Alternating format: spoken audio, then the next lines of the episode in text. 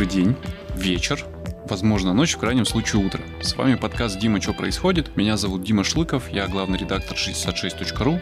Я сейчас вам очень коротко объясню, что же тут происходит. Это подкаст, который еженедельно пилит редакция 66.ru, чтобы вам было не очень скучно в выходные. Мы рассказываем о том, как прошла наша неделя, но стараемся избегать хайповых новостей, которые бросались на вас из всех телеграммов страны. Оцепляем те темы и сюжеты, которые нам показались интересны и которые, как нам кажется, вы по каким-то причинам могли пропустить. И специально специально делаем это голосом для того, чтобы не напрягать ваши глазки чтением текстов. Предполагаем, что вы вставите наушнички в ушки и будете наслаждаться то, что мы здесь несем. Все пять наших постоянных слушателей знают, что сейчас где-то здесь должна была начать говорить журналист 66.ru Влада Ямщикова. Но Влады нет, она отбыла в отпуск в прекрасный Краснодарский край, и пока ее нет, я могу делать вообще все, что захочу, чем я, пожалуй, сегодня займусь. Поэтому сегодня в передаче буду я, будет Кирилл Зайцев, это автобозреватель 66.ru, и будет три совершенно совершенно хаотичные темы, которые выбраны просто по принципу «я так захотел». Великолепно. Надеюсь, вам тоже понравится, и не я один тут буду получать удовольствие. Давайте начнем.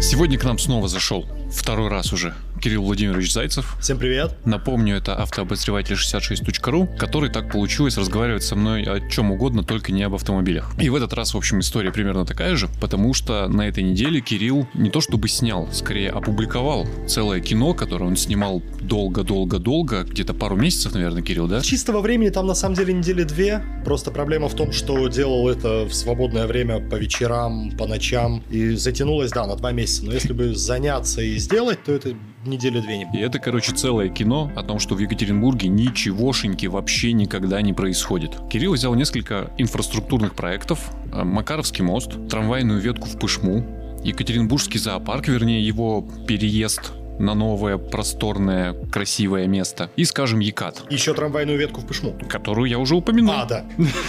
И очень долго, цинично, с юморком и злостью в этом кино, если не смотрели, посмотрите обязательно, рассказывает об этих проектах с горизонтом планирования лет 20-30, вспоминая их от самых истоков. И приходит к выводу, в общем, неутешительному о том, что в Екатеринбурге как-то не случается этих самых проектов, а если они случаются, они получаются совсем не такие, какие планировались изначально. Во всяком случае, в плане сроков, масштабов, грандиозности и их величия и влияния на развитие города будущего. Ну так вот, Кирилл Владимирович, за что же вы так ненавидите наш родной город?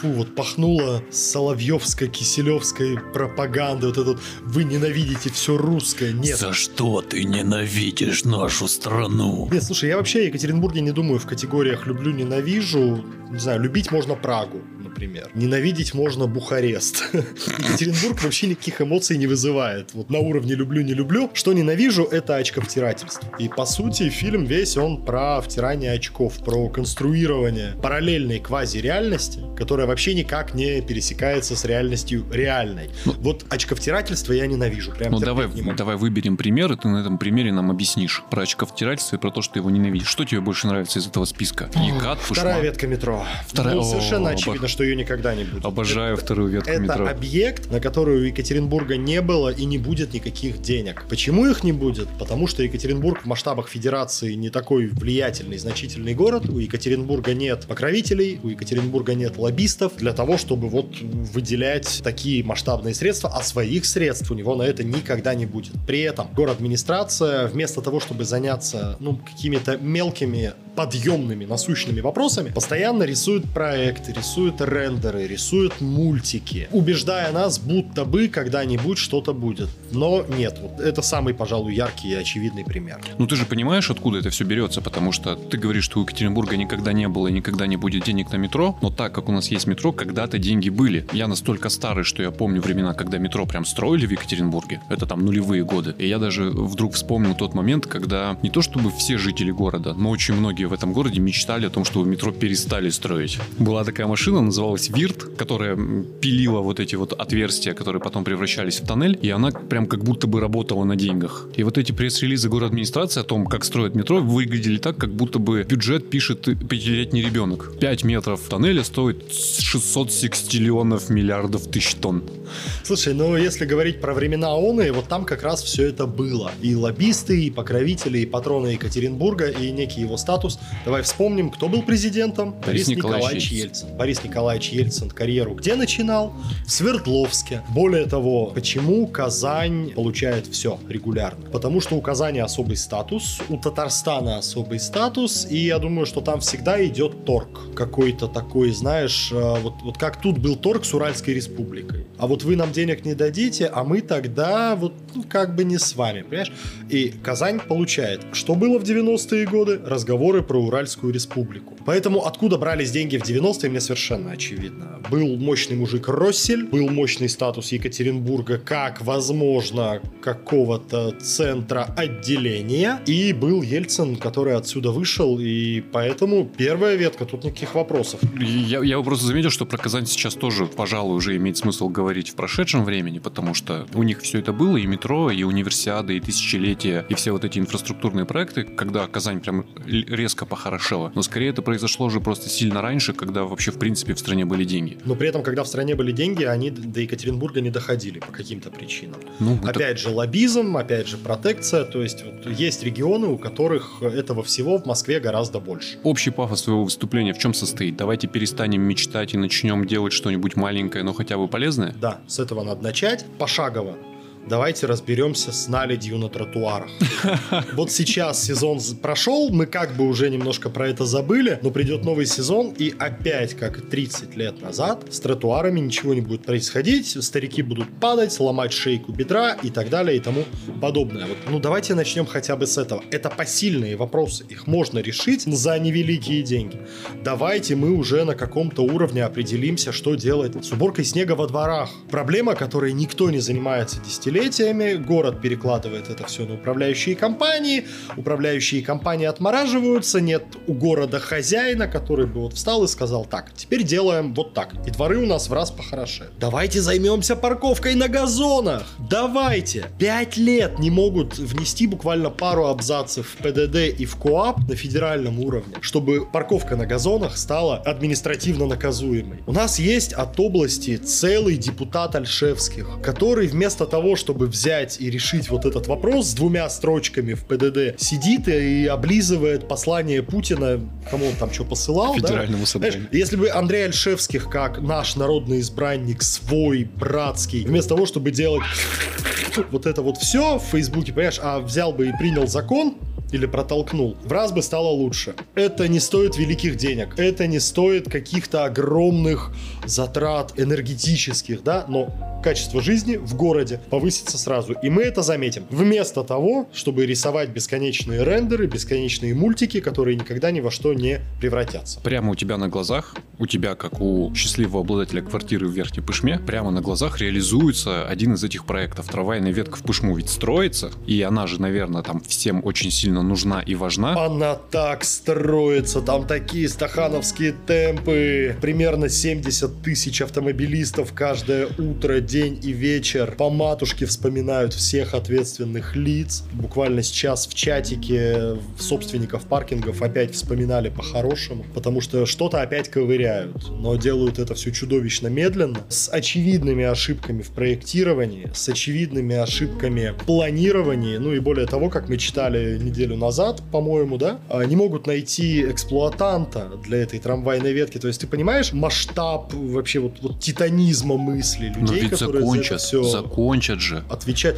Возможно, закончат когда-то, где-то, да. Возможно, закончат. Давай вот так говорить. Я все-таки реалист. Мне уже обещали в 2020 году, э, уже 21 скоро закончится. Апрель на исходе, понимаешь? Когда-нибудь закончится, да. Ну, как я в этом фильме и сказал, ветка, на мой взгляд, будет абсолютно бесполезной. Вот тут поподробнее, пожалуйста. Потому Почему что бы это вдруг? ее начальные и конечные станции, они очень далеко от центров притяжения. То есть мне, как счастливому обладателю обладателю квартиры в микрорайонах Садовый, это теперь пол Пышмы фактически, мне надо где-то минут 15-20 идти пешком до этой остановки. Угу. Или садиться за руль и ехать до этой остановки на машине. Ну, понимаешь, до того, как это все затеяли, я тратил на дорогу до метро непосредственно 15 минут. Проспект космонавтов. По проспекту который... космонавтов, Мгм. да. Сейчас нагородили огород, и мне надо или идти пешком, или вставать на электросамокат, или крутить педали, чтобы просто добраться до этой остановки. То есть понятно, что летом в хорошую погоду, ну почему бы и не пробежаться, но в минус 36 идти 20 минут до остановки, чтобы еще полчаса ехать до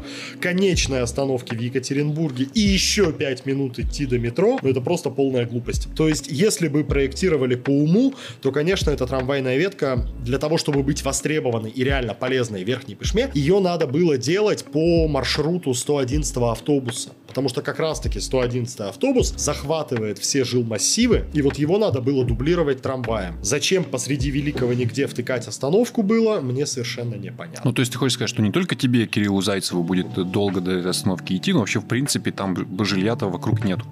Да, да, да, там пока что пустырь. Ну, там возводят ТРЦ, но опять же, живу я не в ТРЦ, живу я еще там в 15 минутах хода оттуда. Это тот ТРЦ, вот огромный ТРЦ, который строят на стыке Екатеринбурга и Нет, Верхней нет, Пышмы. нет, это Слава богу. Вейермол. Нет, Вейермол, он сильно дальше, это уже прям почти что бакинских комиссаров. Ну да, нет, ну да. Там на остановке строят какое-то масштабное сооружение. Я так понимаю, что это будет как бы и терминал, хаб, остановка, и одновременно какой-то ТРЦ развлекательный. Но мне от этого, опять же, ни горячо, ни холодно, понимаешь? Чем идти 15 минут до остановки, я лучше сяду в машину и за 20 минут доеду до этого метро.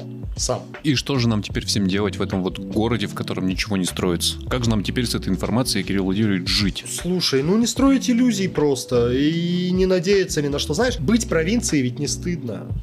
В провинции тоже живут люди, надо просто себе в этом признаться. Да, у нас не будет канатной э, дороги, у нас не будет э, скоростных хай-тек сапсанов в пригород. Мы провинция, мы вообще на отшибе от цивилизации, от центральной России. Мы провинция, да, но в провинции тоже люди живут. Просто надо найти какое-то зерно провинциальной идентичности. Его посадить и вокруг него плясать. Ну вот, например, Ярославль. Мгм. В Ярославле никаких столичных амбиций нет. При этом они нашли вот это самое зерно идентичности. Там Ярослав мудрый, схватка с медведем, древняя Русь. И вокруг этого выстраивают свой городок, и туда приятно ездить, туда приятно вернуться, и, наверное, там неплохо жить. Мгм. Вот. И Екатеринбургу вместо того, чтобы строить прожекты столичных размахов, на которые никогда не будет денег, надо как-то локализоваться. И, и, и нам, жителям, тоже надо как-то локализоваться, признать себе, что да, мы, мы маленький город. Мы сравнительно маленький город. Мы не Москва, мы не Петербург, мы не Франкфурт на Майне. И как во Франкфурте здесь не будет. Давайте придумаем, как будет, как в Екатеринбурге. И сразу всем станет легче жить. И приберемся заодно. Э, С этого начнем, да.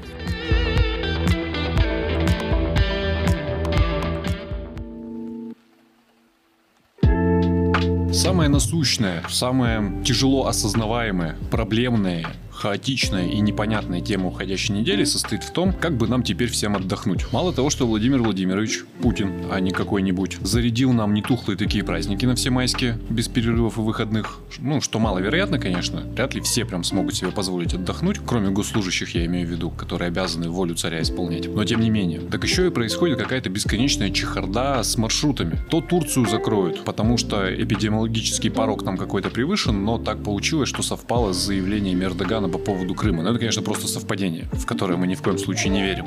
Безусловно. То ли открывают, то ли не открывают Египет. Как-то лететь совершенно непонятно. С Болгарией вот тут что-то еще произошло, и вроде как тоже можно, но все равно какое-то ощущение бесконечной неопределенности и грядущего сезона, второго уже на нашей жизни, вынужденного внутреннего туризма.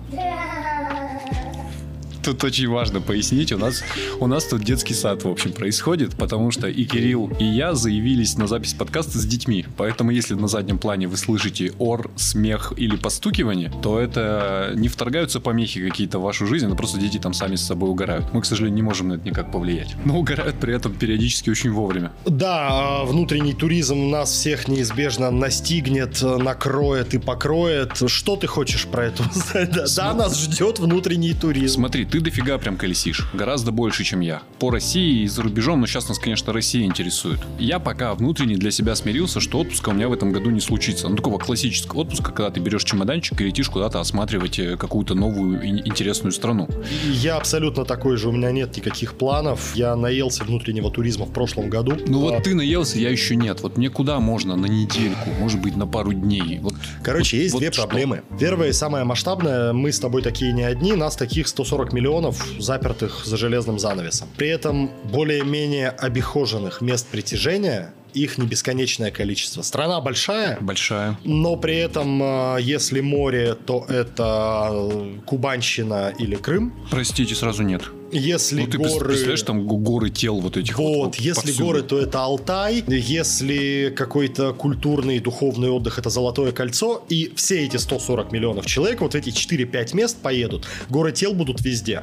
У меня друзья москвичи в прошлом году пробовали осваивать Золотое кольцо, они были в шоке от цен, от э, сервиса, от того, что тупо не припарковаться у ресторана. Вот это внутренний туризм, его оскал 140 миллионов человек на 5 мест. Поэтому я не знаю, куда ехать, честно. Отстой.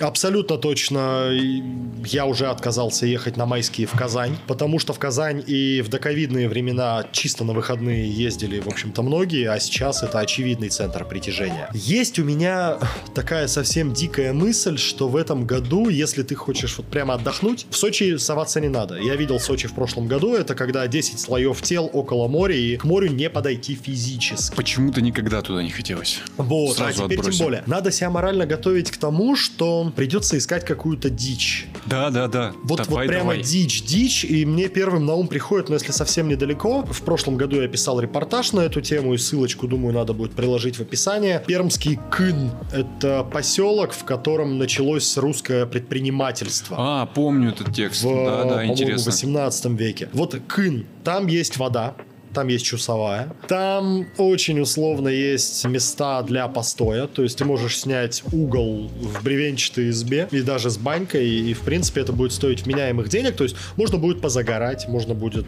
пособирать ягоды, можно будет поиграть в волейбол. Такой вот пляжный отдых по-деревенски, да? Посмотреть что. красоты Пермского края, э, сплав по чусовой. То есть я, я тебе сейчас говорю про некую такую дикую альтернативу пляжному отдыху. В лес. Понятно, что Лесной отдых. лес, река. В реке можно купаться. Там есть песчаный пляжик, понимаешь? И самое главное, там не будет 10 слоев тел на берегу, как это будет в Сочи. Понятное дело, Волга. Вот я сейчас проведу разведку боем э, на майских праздниках. Еду, правда, не столько отдыхать, а по семейным делам скорее. На Волге есть маленькие городки, совершенно не засиженные туристами. То есть они, знаешь, так формально внутри Золотого кольца, но обычно туда людей не везут. Ну, например, город Юрьевец есть такой в Ивановской области. Это 200 километров, по-моему, от широко известного Плеса. Но Мгм. в Плес едут толпы, и там конский ценник, а в Юрьевец не едет никто. А в Юрьевце, между прочим, родился Андрей Тарковский. Неплохо. Да, то есть там, Дом, опять же, дом-музей прилагается. Дом-музей прилагается, да, это единственная достопримечательность Юрьевца, но опять Да же, блин.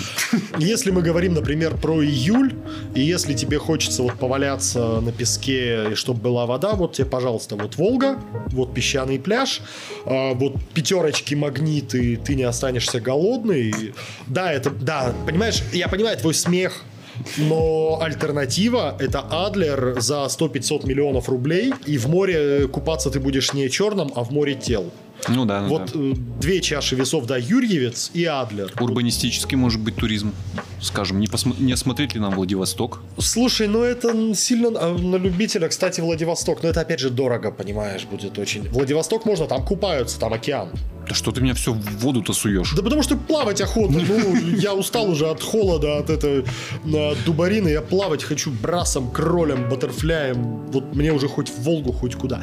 Владик, можно, хотя, ну, на мой взгляд, лететь туда 8 часов незачем. То есть там есть казино, там есть и горные зоны немногочисленные. Если ты человек азартный, можешь попробовать поднять баблишко. Я настолько азартный, что мне нельзя пробовать поднять баблишко. Чтоб, чтоб ты понимал, я умудрился оставить все свои деньги однажды в автомате, который, знаешь, такой железной рукой игрушки достает. О, да. Мне нафиг были не нужны эти игрушки, но настолько азартный, что мне вообще нет, ни в коем случае нельзя. Мы же говорим про Фрэнки 4 пальца, который не знает границ. Да, ты, говорит, знаешь, как получил свое прозвище Фрэнки 4 пальца? Так вот, Владик, ну да, можно. Там есть казино, там есть океан. Ну, Владик, это знаешь, если только брать по прилету машину в прокат и вот, вот сопки, вот это Да, все блин. на океан посмотреть. Ну, потому что сам Владивосток это Иваново. Иваново, я люблю этот город, у меня там много родных, но Делать опять же, там делать нечего. там абсолютно нечего. Вот Владик это такой же Иваново, а так урбанистический туризм, ну,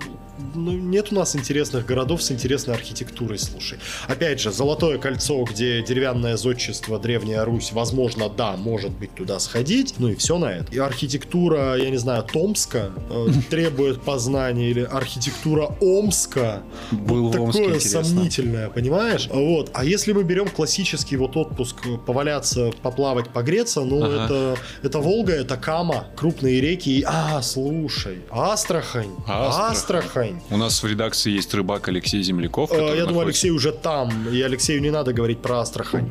Астрахань обожаю. Классный город, слушай, опять же, там особо не на что смотреть, но там неплохой Кремль.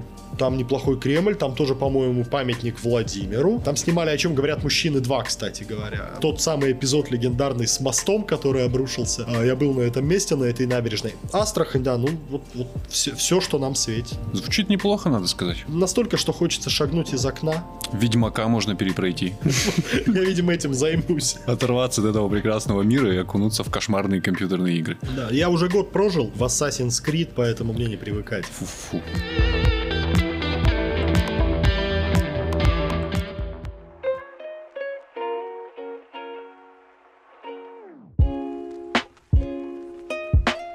Хочу тебе предложить неожиданную ностальгическую тему. Одна из э, главных новостей этой недели это, безусловно, протестные марши Навального, о которых мы подробно раска- рассказывать не будем, потому что, я думаю, наши слушатели уже насмотрелись, начитались. И знают побольше нашего. Да, пожалуй, знают побольше нашего и о том, как задерживали, кого задерживали, где задерживали. Но мы тут и еще за рамками э, подкаста и вообще как бы между прочим э, с Кириллом вдруг начали вспоминать о тех страшных временах кровавого режима, когда Екатеринбург бесконечно ходил митинговать против Владимира Путина, кричал там об, об ограничениях свободы, слова, собраний и всего на свете. Кричали «Путин, уходи!» и никого не бросали в автозак. И тогда мы понятия не имели о том, в какой удивительно свободной, спокойной и интеллигентной стране, и в каком интеллигентном городе мы собираемся на площадях, как в анекдоте. У нас демократия, потому что мы на каждом углу можем орать, что у нас авторитаризм. Вот такая же была история. Давай, давай накидаем этих примет времени. Я, я, я причем помню, что это как раз было время, ну, понятно, уже Владимира Владимировича Путина, его, пожалуй, второго пришествия, такой пик митингов в Екатеринбурге. И тогда все страшно пищали от того, что ограничивается свобода методом установок рамках мета- рамок металлодетектора, помнишь? Да. При этом э, собираться давали в самом центре города и легально. Под памятником Татищеву и Дегенина. И с противоположной стороны, там, где главпочтамт. Да, Да, ставили рамки металлодетектора, ставили барьерное ограждение, но при этом никому не ломали руки, ноги, не бросали в автозак. И ты, и ты мог провести этот митинг. Ты мог подать заявку в мэрию. Мэрия Тогда еще в отвечает. мэрию, да, еще даже не было Министерства общественной безопасности, которое нонче отвечает за то, чтобы никому ничего не разрешать. Да, это уже много позже. Сначала мэрия начала блокировать, предлагать альтернативные площадки там на выселках где-то. А вот тогда, на рубеже 11-12 годов, ты мог подать заявку, и тебе разрешали провести митинг на 4, 5, там, не знаю, 10 тысяч человек, которые потом шли колонной по центру города, без всякого ОМОНа, без водометов, и кричали «Путин, уходи!» с транспарантами. И вообще атмосфера, я помню атмосферу этих миттингов. Было Она- очень весело. Было это весело. Как карнавал практически. Да, карнавальное шествие. То есть люди рядились там в картонного Чурова, рисовали там 146% на голове, самодельные плакаты, какие-то растяжки, баннеры, кричалки, песни пели. Было очень... Было весело. Было прям хорошо. То есть никакого вот этого, опять же, Киселевского, там, знаешь, пиндосы раскачивают лодку, провокаторы. Нет, это было даже вот не так мрачно, как последний год в Беларуси. Там все-таки как-то вот уже... Ну там жестоко уже прям было. железная чё? пята, да. Прям И, жесть. и люди без кричалок, по-моему, они просто выходили молча, что ну вот усатый уходи, пожалуйста. Наши кричали, наши ликовали, понимаешь? Это было так круто, и я, я пересмотрел свои же сюжеты с, с тех пор. Я в шоке от того, насколько все изменилось за 9 лет. Ты не, Не так- можешь не так собраться много. в центре города. Ты вообще нигде не можешь собраться. Любой митинг вне закона. Так коронавирус же, Кирилл Владимирович, нельзя Я собираться. понимаю, но два года назад э, коронавирус, если и был, но мы его не знали, а уже, понимаешь, в Москве лю- людям руки-ноги ломали на поребриках. А Уже тогда не было еще этих вот с красной полосой, так как на- Нацгвардия. Ее не было в 2012 году. Росгвардия. Росгвардия. Стояли добродушные ППСники, которые тебе слова плохого не говорили. Проходишь через рамку, все, у тебя нет с собой базуки и автомата, все, молодец, иди, можно митинговать. Вот это был 12 год, это была уже наша эра. Кошмар. Мягко говоря. Ну, как тебе кажется, стало лучше, когда вот всю эту вакханалию запретили? Чё есть, нет? есть ощущение, что лодка качается меньше теперь? Нет, людям все равно надо выплескивать пар, и они все равно идут и выплескивают. Просто раньше это можно было сделать безболезненно, а теперь ты натурально рискуешь жизнью, здоровьем, свободой, кошельком. Ну, Надо отметить, что тенденция последняя в Екатеринбурге состоит в том, что ты не столько кошельком рискуешь, сколько своим раб-ресурсом. Потому что, видимо, в воспитательных целях э, было принято какое-то очевидно централизованное решение, которое состоит в том, что никто не платит, все работают. И даже уличный художник Тимофей Радя, которого осудили на этой неделе, город маленький, всем известно, что за Тимофея заступались какие-то очень-очень хорошие в понимании силовиков люди. Тем не менее, человек получил 39 часов исправительных работ. Мне это кое-что напоминает. А, Был у нас период в истории, когда тоже людей отправляли на масштабные стройки на Колыму. Ой, Ков, ты сейчас как... Ой, не, не не надо Слушай, таких аллегорий, ну, пожалуйста. Ну, аналогий не надо, но, к сожалению, вот они приходят в голову, и мы, Кошмар. мы куда-то туда движемся на всех парах. В 2012 году было невозможно представить, чтобы фотографы из уважаемого СМИ взяли и отправили ковырять снег лопатой, понимаешь? В 2012 году я без всяких согласований и без табличек пресса, у меня штатив, у меня камера, у меня Вася Шевченко с микрофоном, и мы просто идем, мы просто работаем, нам не крутят руки, нас не бросают в автозак. Вася, привет. Да, Вася, дорогой, это были классные времена, прям очень ностальгирую. А сейчас за то, что ты работаешь с камерой на митинге, тебя могут наказать. И не одет как клоун на кориде. Поэтому, знаешь, вот эта аналогия про общественно полезные работы где-то на северах, она меня как-то вот преследует и не отпускает. Какой позитивный у нас сегодня подкаст будет, Кирилл, вообще. Слушай, какая жизнь, такие песни. Я прям вижу, как, как люди в наушниках идут, нас слушают и улыбаются на весь Утром Екатеринбург. Утро. Заряд позитивной энергии на всю неделю, друзья. В городе ничего не происходит. Колыма близко. У-у-у.